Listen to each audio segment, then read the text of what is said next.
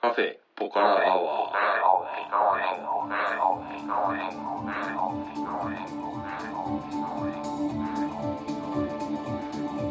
カフェポカラアワーこの番組は群馬県内某所にあるカフェポカラを舞台に私店主のたけしと常連客哲司さんのお送りする番組です哲司さん今日もよろしくお願いします、はい、よろしくお願いします。えっ、と実はですね、うん、今回ですね、うん、まさかのうん、 3話連続雑談という ある意味暴挙というか快挙というか、来ましたね。はい、あの3回目をお送りしたいと思うんですが、雑談三部作です。三奪雑談三部作ですね、いや は1周年を回った途端にこれ ですよー、この後もずっと雑談なんじゃないですか。雑談ポッドキャストにまあそれ なもってしまうかもしれないカフェポからですけれども、えー相変わらずお便りが来ておりません、うん皆さんの、えーレスポンスを心待ちにしておりますので、えーぜひよろしくお願いいたしますはい、えーとまあそんなわけで今回もダラダラ雑談なんですけど、うん、えーと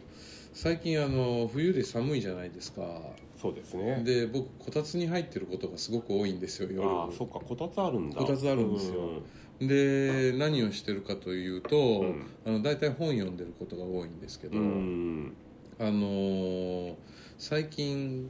えっ、とまあ今までの人生の中で何回か読んでてで、また最近読み返した本っていうのが2つあってへえ。一つはあのこの番組でもよく登場するあのマイルス・デイビスっていうトランペッターうん、の、あのー自伝ですね自叙伝っていうんですかね、うん、かなり、あの600ページぐらいある厚い書物なんですけど、うん、それを読み返しまして、うん、でまたあの毎度のことながら痛く感銘を受けて すごいぞマイルスみたいな感じで、うんその僕マイルス・デイビスの音源を、まあ、8割方持ってるんですよねうん発売されたものは、それをまた年代順に一枚一枚聞いてってみたりとかして、うんあのかなり楽しく過ごしてて、うん。ちなみにその本は何ていう本ですか。その本はね「マイルス・デイビス自叙伝」っていううんタイトルがついてる本なんですけど、あのかなり面白いんでえっ、とね図書館とかでも大体置いてますねどこでもうね、んあの気になる方はちょっと図書館で借りて読んでみてくださいえっ、とあともう一冊なんですけど、うん、もう一冊はね「あの夢枕クっていうはい。作家さうんん、の、えー、とこれ多分わりかし初期の頃の作品なのかなうん「あの上限の月を食べる獅子」っていうあの本がありまして、うんこれも結構は厚い本でですね長い物語なんですけど、うんあのーそれをまた今回読み返して、うんああやっぱり面白かったなみた いなあの人類の進化みたいのがテーマの物物語でうんえー、と日本 SF 大賞かなんかを受賞してる作品なんですよね、えー、あそれ読んでないな、はいそれはねあの結構面白いですよ、うんあの複雑に入り組んだ話が、うーん夢枕バクはなんかたけしさんに俺借りましたよねえっ、とあれはね神々の頂かきですねうん、そうだね、はいうんなんか夢枕漠さんの本はどれもなんかなんていうんですかね男臭いというか、うーんこう熱血みたいなそうだねそう梶いう原一騎イズムみたいなのが多少ありますよねありますねはいまあ読んでて熱くなる部分もあり、うんちょっとこれは 熱すぎるよねと思う部分もありみうんたそういだな、ね、はい、結構僕あの夢枕漠さんの本っていろいろ読んでてうんでまあ自分でも神々の頂きは持ってたりとかするんですけど今回読んだ「上限の月を食べる獅子」とかうんあとねマックス、えー、とレックス・ムンディっていうこれはちょっと怪奇小説みたいなへー本だったりとか、うんあのーあと陰陽師ってああいう、本名はちょはっいとね、漫画家も映画化もされたあうんの作品だったりとかあのいろいろ読んでてあの結構どれを読んでも面白いんであのちょっと一つ一つの物語が長いですけどうん、あのちょっと気になった人はトライしてほしいなと思うんですよね、漫画のように読める小説ですよねあそうですね、うんはいはいだからなんかあのちょっと堅苦しい本とか苦手みたいな人でもうんあの意外とスラスラ読めちゃう、うんと思うんですよね、確かにねあと何たけしさん、ゲームやってんだって最近そうですよ僕ゲームやってんですようん、っ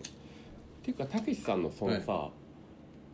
オタク的資質みたいなのってさ、はい意外とこはいのラジオで喋ってないじゃないですかはいはいはい意外となんかそのルーツは、はいオタクっあぽいようなところってありますよねああそうですね僕小学校6年生の卒業文集に、うん将来の夢はアニメーターって書いてますかうらね、ん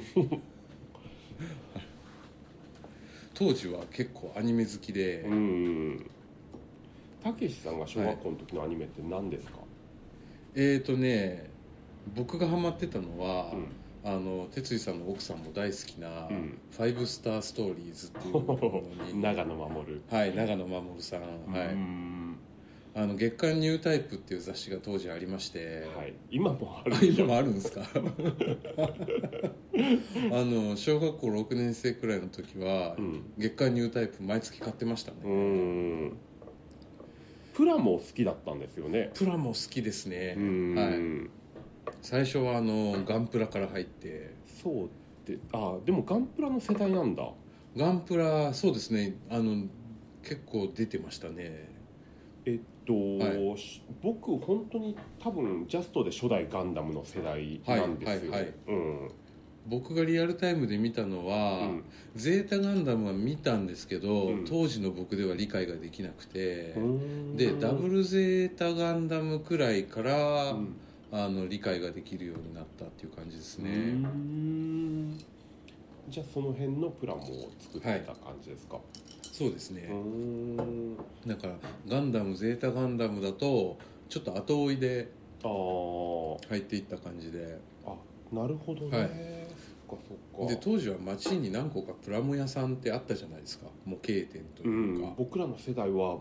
すごくありましたしガンプラなんて、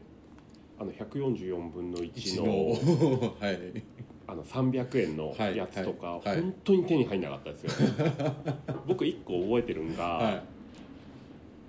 あの運動会があったんですよ、いはいで田舎のね小学校の運動会なんだけど、はいそこにまあ敵屋みたいなのがほうほうほうちょっと来るんですよ、ほうであ昔はいましたねでしょいましたね校門のそうそうそうところに外のところにね、はいは い中には出せないかはらい外に出すみはたいいない感まじしたで、いましたはいで毎年必ずあるのがはいりんご飴はいは絶対あって、はいそれ1個の時もあったのかな、いうんでもある年は、はいそれ俺多分小学校34年ぐらいの時かなはは、なんかそういうプラモ屋みたいなとこがなんかしゅおーお店出してておーあまあまあ確かに目の付けどころとしては間違ってないですそようだねよね今思えば、はいなんか地元の模型屋の親父が出してたのかもしれないし、はいよくわかんないんだけど、はいでそこでプラモをこうはい売ってたんですよ、はいでねまあ三何百円の世界だからさ、はまあ親もこんな時だからいいよはいみたいなんでさ、はいで俺はその時し幼稚園からの仲良しのはい佐藤君と、はいそのね500円ぐらい握りしめて、はい500円も多分500円札だったよああ500コインじゃなコくてコインなかった時代だよね、 はいうんで佐藤君と一緒に行ったわけだよね、好きなもん買ってきなみたいな感じでさ、はいで当然人気のガンプラはなくて、はいで俺はそういう時あんま迷わずに、はいたまごたまごっちじゃねえなたまごっちってなんだっけたまごっちはあのあ携帯型のこうちそうっだちゃいごめゲームはたまごっちじゃそうだよね、いはいたまごっちじゃなくてたまごみたいな、はいくー出てこねえなんだろう多分ね同世代の人今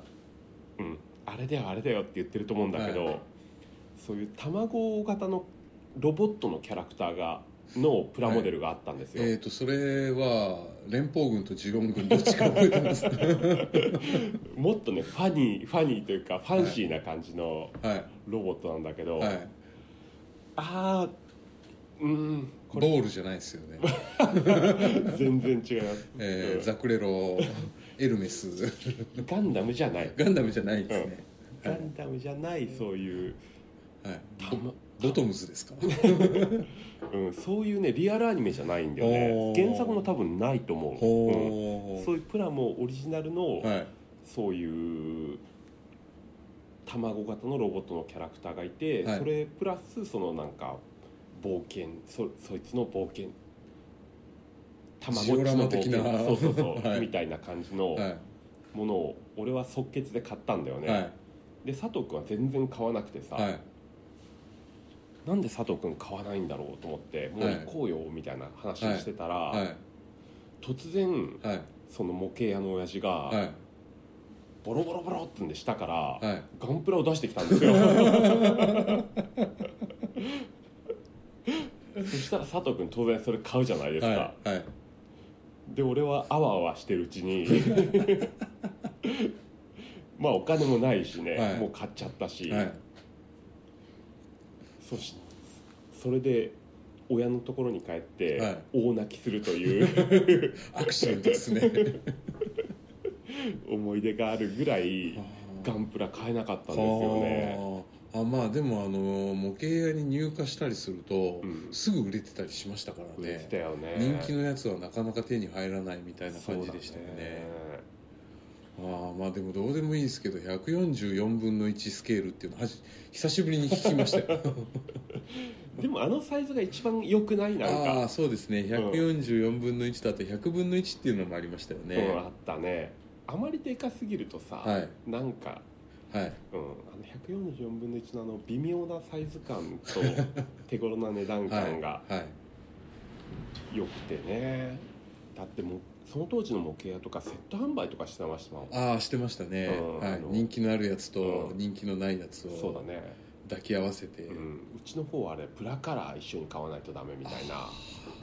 一緒に買わないとダメってひどいっすよねどんなマイルールだよって話だけどね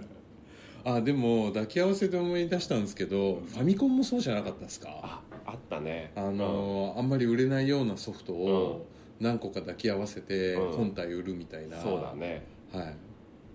たあったなんか昭和えぐい ねまあおおらかっちゃおおらかですけどね、はい現在の商法に照らし合わせるとうんちょっとギリギリのところがあるんじゃないか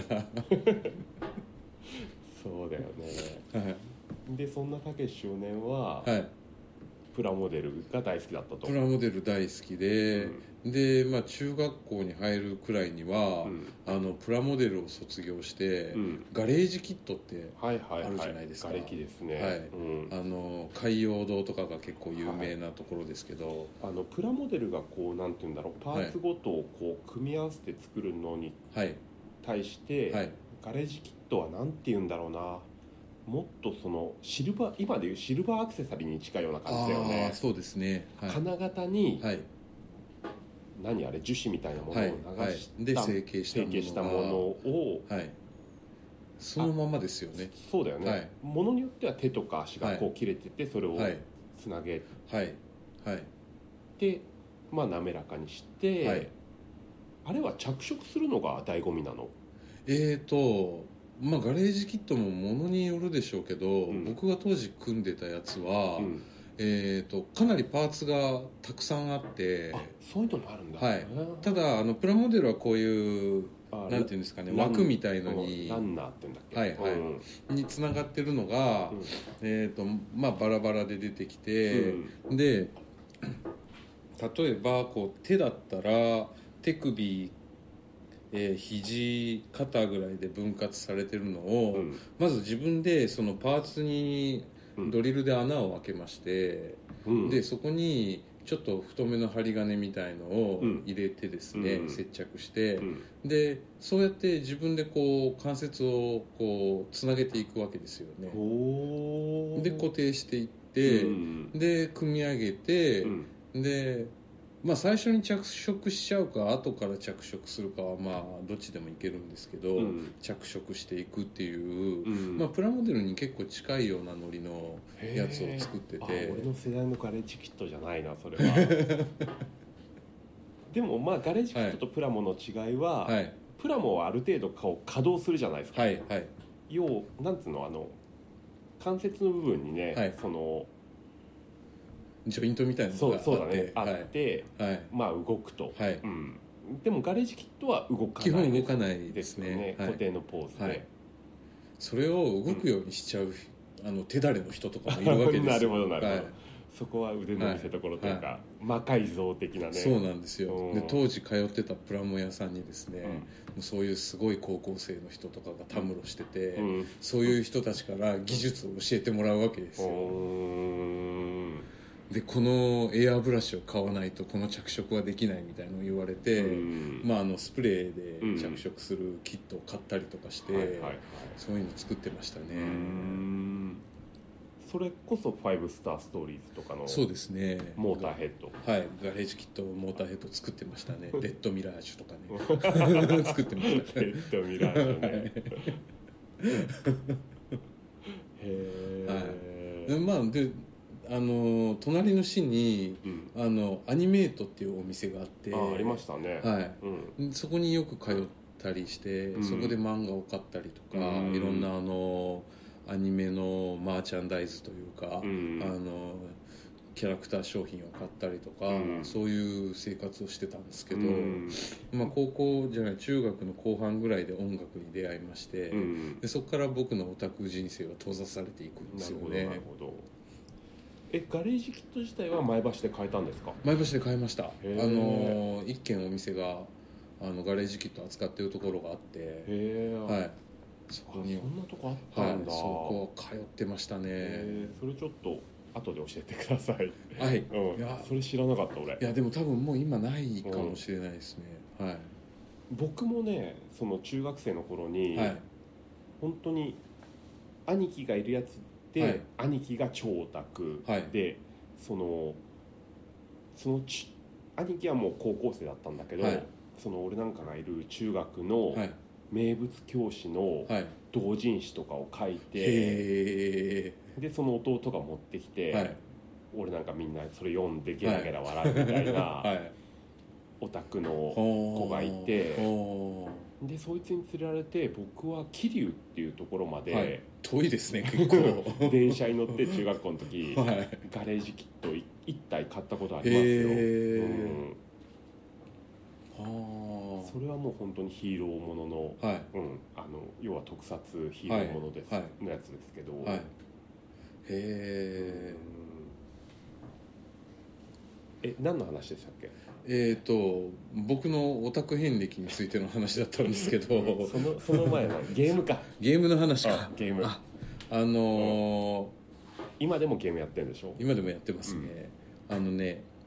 シビライゼーションっていううんあのこれはパソコンのゲームがあるんですようん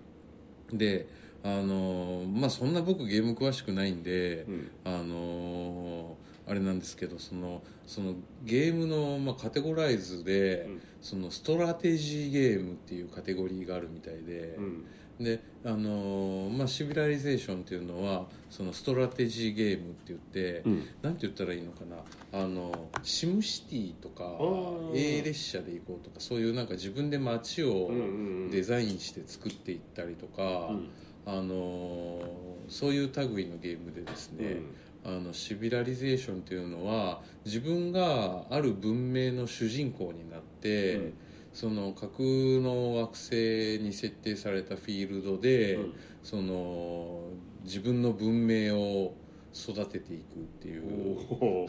ゲームでですうね、んであのーかなり有名なゲームなんで知ってる人も多分いると思うんですが、えー、とシビラリゼーション今、えー、と6まで出てるんですよねうんで僕がやってるのはシビラリゼーション5っていう一つ前の世代のやつなんですけど、うんこれがねあの単制のゲームで自分が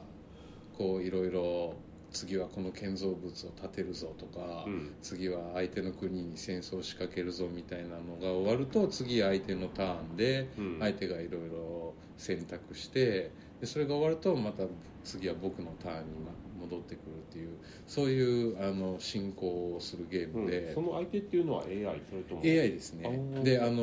オンラインにも対応してるんであのマルチプレイとかもできるんですけどうん僕はもうもっぱらオフラインでうん AI 相手にやってましてうんこれがね終われないんですようんもう一ターンもう一ターンってあーやってるうちなるに朝なんですよほどねねうんでもそれの決着がつくのっていうのは、はい例えば桃鉄とかだったはらいさ、はい1年ではい勝はい負がつくのはいはいもできるし、はい99年もできるじゃないですか、はえっとね勝利条件がうん5つか6つぐらいあって、うんそのどれかを満たせば勝利なんですけど、うんえー、と例えばね、えー、と戦争による制圧勝利うん他の文明を全てうん滅ぼしたら勝ち、うんでもしくは、えー、とターン制でその規定のターンが終わった時に一番スコアが高い人が勝ち、うんでもしくは、えー、と科学勝利と言いまして、うんまあ、あのゲームの中で科学がどんどん進歩していくわけですが。えー、と最終的にその宇宙船のパーツを生産してですね宇宙船を組み上げて宇宙にぶち上げるとうんでそれした人が科学勝利で勝ちうんもしくは外交勝利それから、えー、と文化勝利とか、まあ、いろいろ勝利条件があるんですよねう、んへえじゃあ、はいその数時間ではい決着つかなかったら、はい次の日に持ち越しみたいな感じのそうもですいそっうでぱいあするわねけだはいあたけしさんすいません、 はい収録中なんだけど、はいちょっとトイレに行ってくるんで、はい適当につなげておいてくださ、はいいわかりましたはあいいですよ切らなくていたけしさん一人でソロパートですごいな これは話し相手がいなくなると途端にあれですね何喋っていいのか分かんなくなりますねえー、というわけで哲司さんが、えー初めてトイレで中座という形であの僕一人でお届けするんですけどシビラリゼーション5あの大体一ゲーム終わるのに僕の場合は3日から4日ぐらいかかるんですよねでまあ、えー仕事終わってから夜な夜な始めて、まあ、真夜中までやってで34日で勝負がつくという感じで、まあ、その間あの昼間働いてる時とかもですね、えー、とその日の夜に行う予定のですね戦争のことを考えたりとかですね いろいろそうやってあの過ごしてるんですけどうーんとこれあのちなみにあのまあ PC ゲームだもんで全世界的に発売されてるんですがえー、と僕の友達の韓国人のソウル在住のやつがですねたまたまこのゲームのこと知ってましてで「ああ俺シビラリゼーションやってんだよね」みたいなことを言ったら韓国ではあれは悪魔のゲームと呼ばれててみたいな話をしてもらってですねどうもあの一旦始めるとなかなかやめられなくなるっていうので、あの韓国では悪魔のゲームとして、あの大人気らしいんですが、あの今「シビライゼーション6」っていう最新作が、えー去年だか一昨年だか出ましてですね、あの売ってるんですけれども、えー、と僕がやってる一つ前の「シビラリゼーション5」とかだとですねあの意外ともう安くなってましてあのインターネットとかで結構安くでダウンロードできるんであのあ体験版とかもねネットからダウンロードできるんでちょっとあのやってみてくださいいやーお酒飲みすぎちゃいま したいや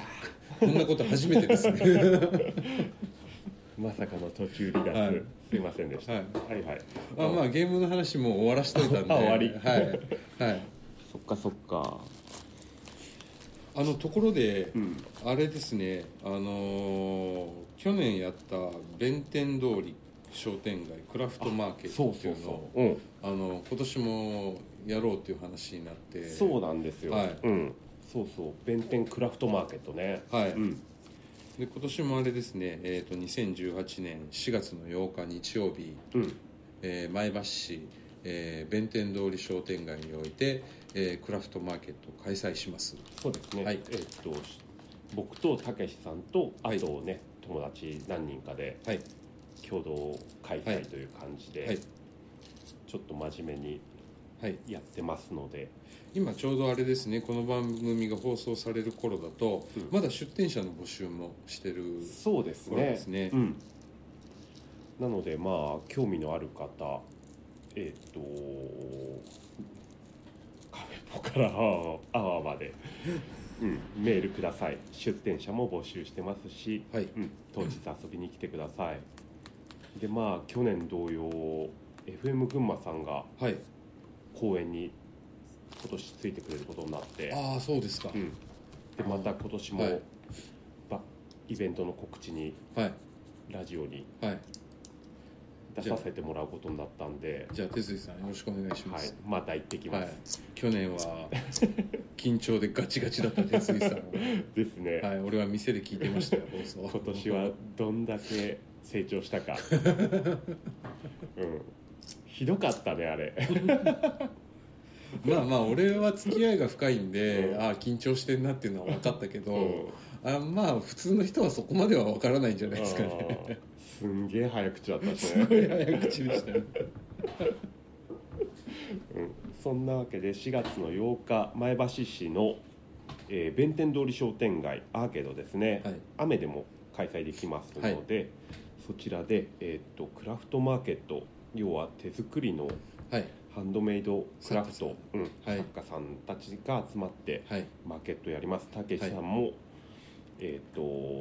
フードのお店出しますはい、ね、はいうんポカラとして、えー、とご飯の出店予定で、うんで今年はちょっとあのーあれですねそのハンドメイドクラフトのえっ、と垣根もちょっと飛び越えて、うんあのハンドメイドの人だけじゃなくて、うんもうちょっとあの出店いろんな多彩なうんお店も呼ぼうかなと思ってるそうので,、ですねはい、うんとりあえず去年一回やってみてはいうん、そこの反省点をね修正しつつ、はいうん楽しいイベントになると思いますので、はいまあ、お近くの方ぜひそ遊うびでにす来ねてください、はえーちなみに商店街なので入場無料でそうですねはい、うんだらだらしてても誰も文句は言わないと あの弁天通り商店街も前橋市の古くからあるアーケードの商店街であのーちょっと昭和レトロな雰囲気のあるところなんで、うんよくあの映画のロケとかにも使われてるようなところですけど、ほんとロケ多いね、はいうんはい、雰囲気もいいのであのーお店もいっぱい出て楽しめると思いますんで、うんぜひ皆さん足を運んでみてくださいはいそんなわけで今回もうお時間なんですが、はいあのー雑談3話連続結構やりきった感がありますね。そうですね満たされてますよ満たされてま すね。というわけで、えー、と来週も雑談の予定です。松井さん今日はどうもありがとうございました。す